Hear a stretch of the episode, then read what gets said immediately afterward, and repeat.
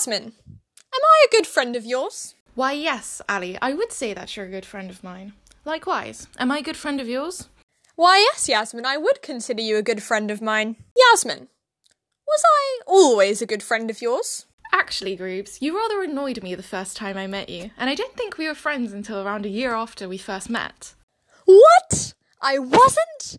What you mean to say? That you weren't immediately captivated by my charming wit and shiny white teeth? Actually, I think you rather put me off by asking weirdly personal questions despite the fact that I never met you before, such as asking whether I still liked my friends in other classes or if I'd grown distant from them. Oh, no, that's not what I like to hear. But we're friends now, aren't we? No, no, no. I despise you, which is exactly why I spend most of my free time with you, and exactly why I chose you to start this podcast with. Oh. Well, that brings us to this week's mildly scandalous topic, which I imagine only some of you have experience with. Haha, hee hee. And that is. Friendship!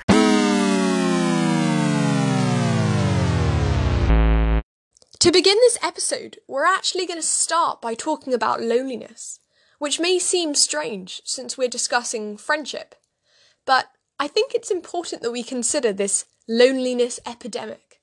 And notice here that I use this phrase loneliness epidemic, which is becoming more and more commonly coined, be it true or not.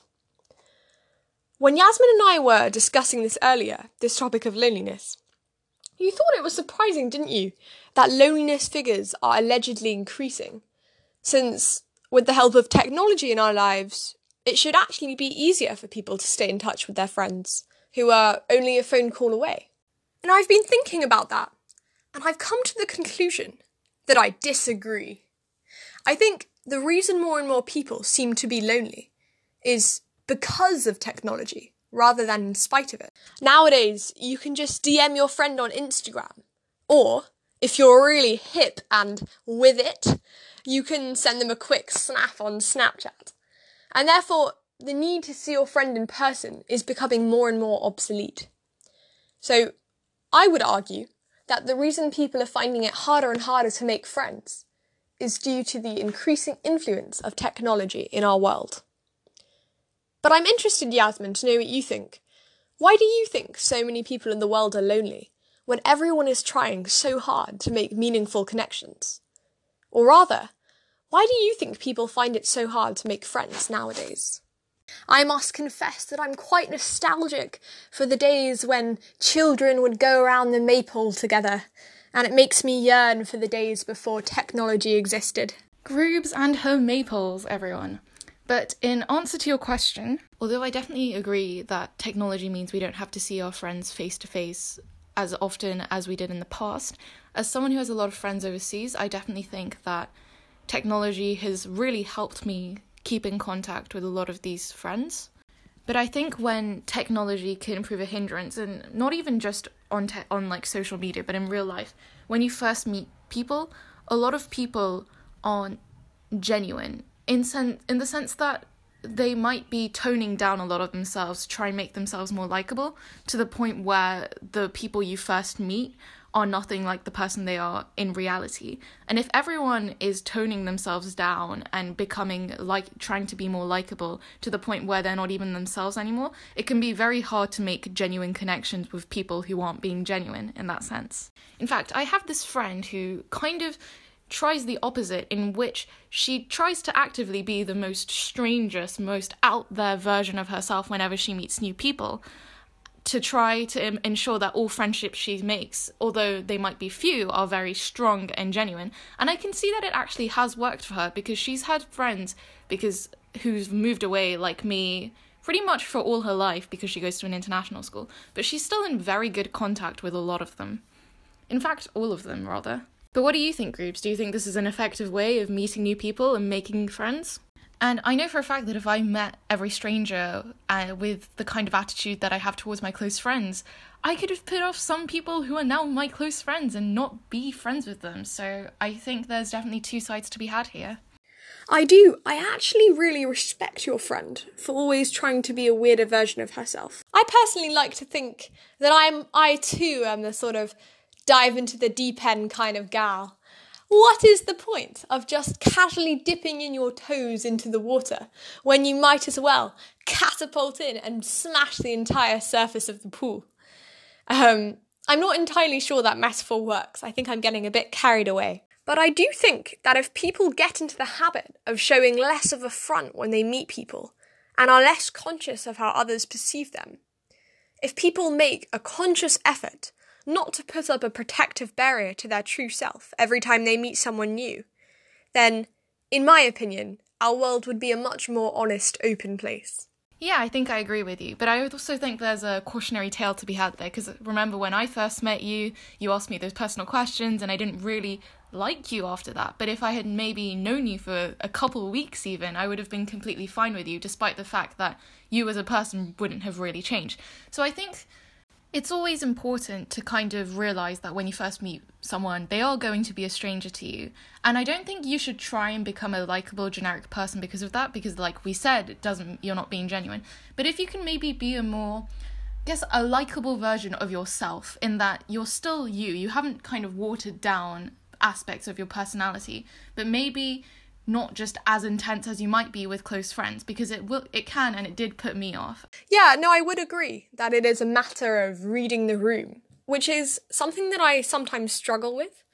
And that there are going to be occasions when you should tone down your behavior to fit the situation. Um, the word that's coming to mind right now is balance. Just like with diet, you need some sugars, some carbohydrates, and some protein, which I personally am lacking a little bit of right now, since I'm almost a vegetarian. It's the same with personalities and when you first meet people. You need to balance your behaviour with theirs.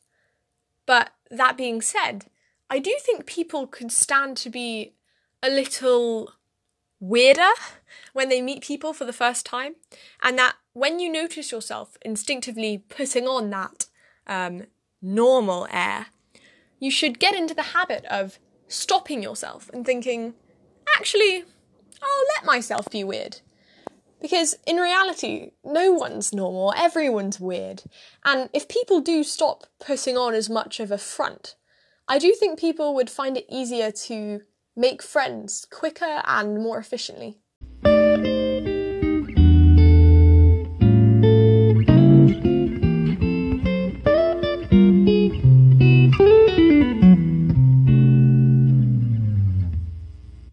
So me and Greaves were kind of discussing this previously, but we were kind of thinking like, are the friends we make predestined in the sense of how much does our background have an effect on the friends we make, you know? Yeah, I think this word background is quite a vague, broad word. So I think it'd be interesting if, for the purposes of this podcast, we split the word background into two components. First, your socio-economic background.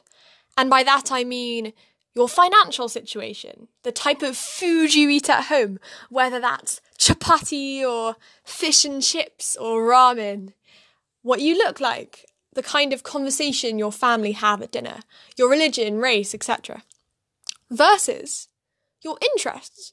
For instance, Yasmin, I play the saxophone, you play the saxophone. I play netball, you play netball. I think it's interesting to think about which of those two factors is more influential in determining who one becomes friends with. And I think the first thing to flag up when comparing these two factors, socio-economic background and interests, is that often people are limited in these aspects. For instance, if you live in a rich small town in America and everyone at your high school also lives in that rich small town, obviously you're going to become friends with people of a similar socio-economic background to you because those are the only people that you're exposed to. And equally, if you're a swimmer and swim five times a week, as I used to back in the day, uh, many of the people you spend time with, and hence many of your friends, will probably share that interest with you. But I think it's more interesting if we discuss this assuming we're in a mixed environment.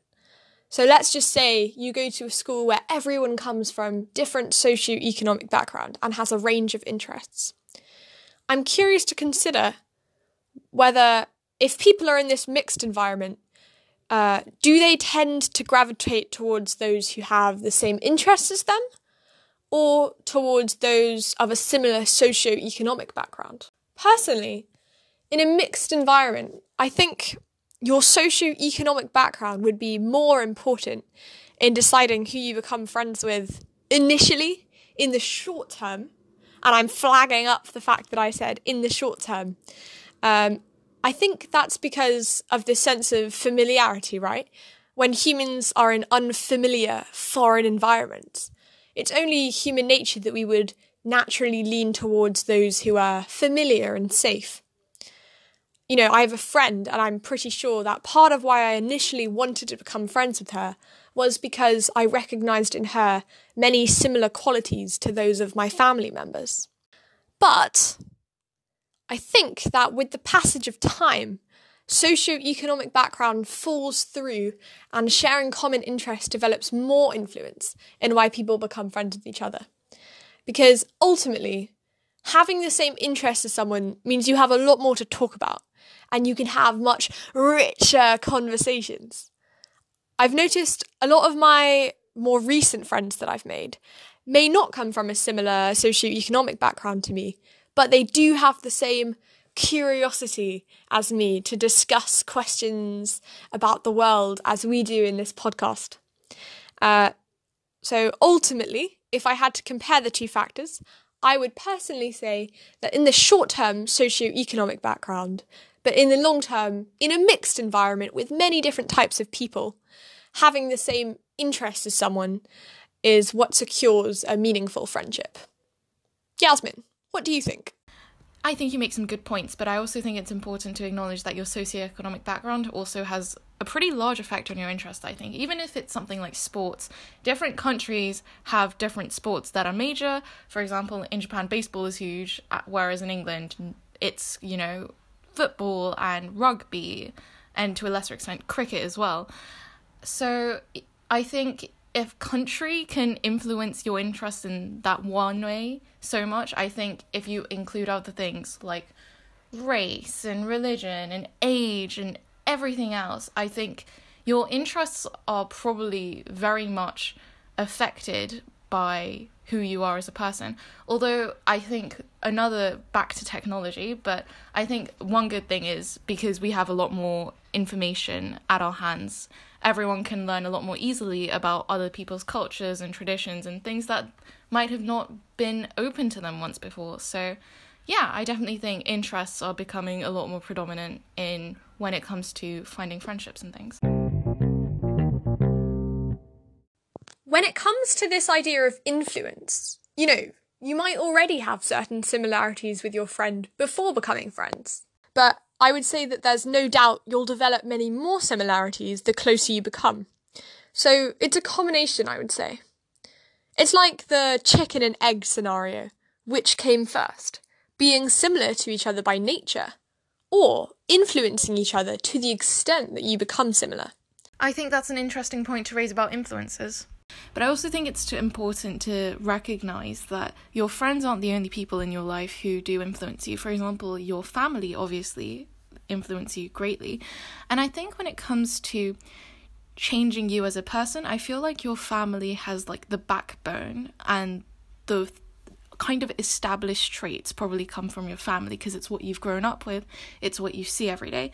But I think when it comes to more day to day changes, for example, the words I use or whatever TV shows I'm currently into, I think that's a lot more based on friendships rather than family. Yes, I agree with everything you said about friends and family and their respective influence on people's personal development.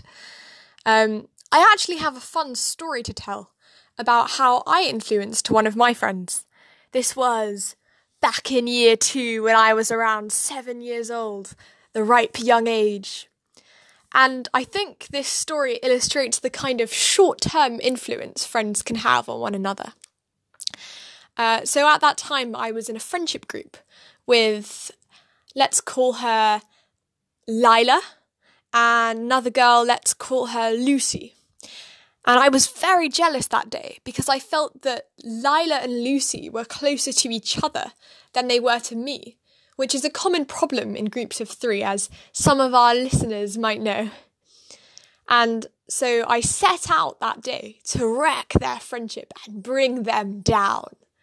And I enlisted the help of my friend, um, let's call him Leo, who prior to that day was very well behaved. The plan was to finish changing early for PE and then I made Leo go into Lucy's coat pocket and take out her keys, which had a special new keychain, and then put them in Lila's coat pocket. After that, at break time, we framed it, saying, Oh, Lila, what's that glistening in your coat pocket? No, could it possibly, could it possibly be Lucy's keys? Did you steal Lucy's keys? And from my memory, it actually worked for about 15 minutes. But after that, it unfortunately backfired, and I was lamentably found out, and Leo and I got in trouble and had to miss break the next day. But my point, other than wanting to tell the story, of course, was to give an example of how friends can influence their friends on a more day to day basis. I wasn't influencing his entire personality, I don't think, but I did make him naughtier than he otherwise would have been.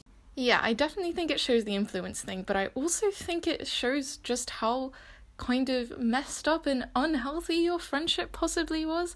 I mean, like, disclaimer to anyone who's listening, although hopefully you don't need this. Don't pull malicious pranks on your friends because you're jealous of them, and we'll touch on this later, but I'm sure there are better ways we could have resolved this rather than trying to actively get your friends to hate each other. On the topic of how we choose our friends, I also get this image that a good friend is someone who drops everything for their friend, someone who worries about them constantly, and someone who almost loses their self in that process. But I would like to say that I heartily disagree with that. I think if you do have this lose yourself in the process attitude towards friendship, you'll find probably a lot of your friendships will actually be quite unhealthy. Uh, and I think this question of, as a friend, should you prioritize yourself or your friend is a really interesting thing to think about. Personally, I am an advocate almost always for prioritizing yourself, as selfish as it sounds. At the end of the day, I think it's your feelings and your space, etc., that you need to protect. And if you're in a friendship where you feel as though you're putting in more effort than the other person is, I personally believe you have every right to step back and distance yourself, even if your friend might benefit from your friendship. I don't know. It's a tricky one. Yasmin, what say you?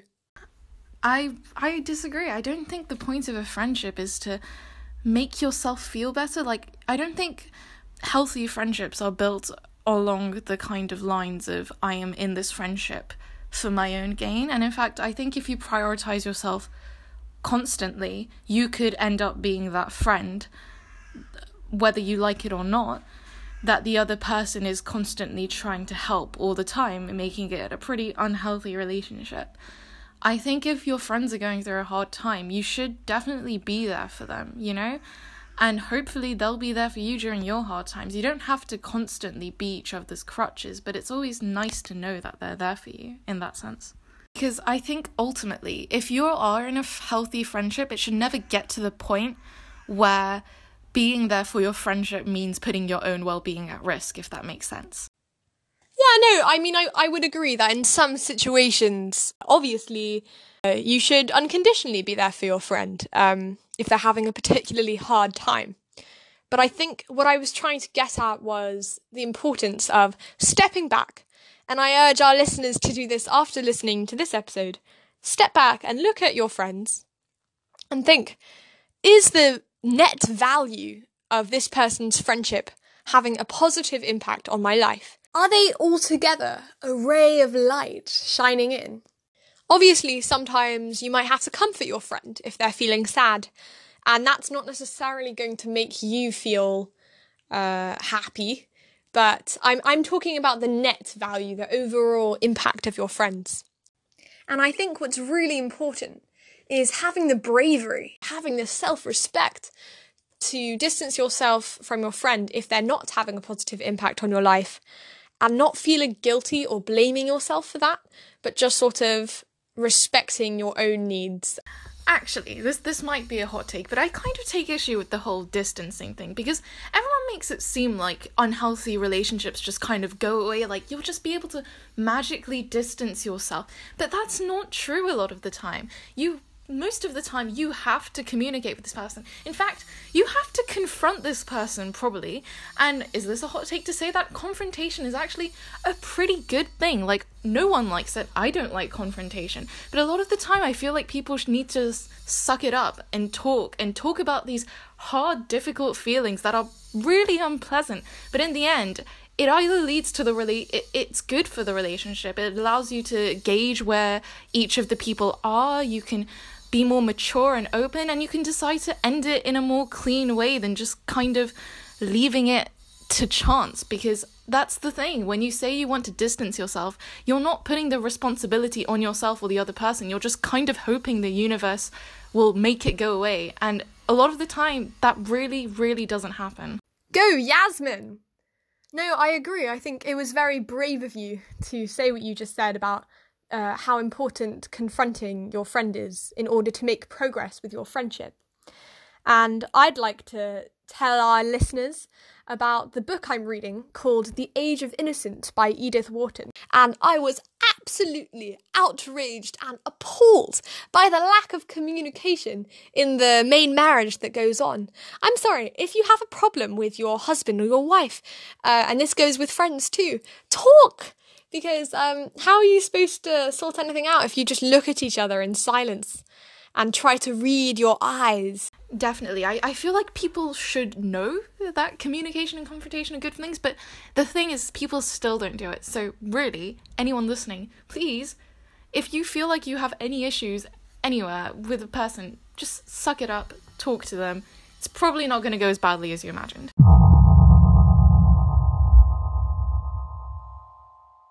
So, those are our mildly scandalous takes for this week's episode. And if you can take anything away, it is that you should be a weirder version of yourself when you meet people for the first time to help you make friends and weave out those who are not weird enough for you. So, whether that means slurping your food as loudly as possible, wearing your socks inside out, and if you have any other suggestions for how to be strange, then please get in touch. Uh, I think that was slightly uh, left to the point that we made, but you know what? If you want to eat your food loudly, go for it. I guess my main take would be to be needlessly confrontational with everyone. I'm joking, don't do that. You'll be very much disliked. All right, Yasmin, over and out.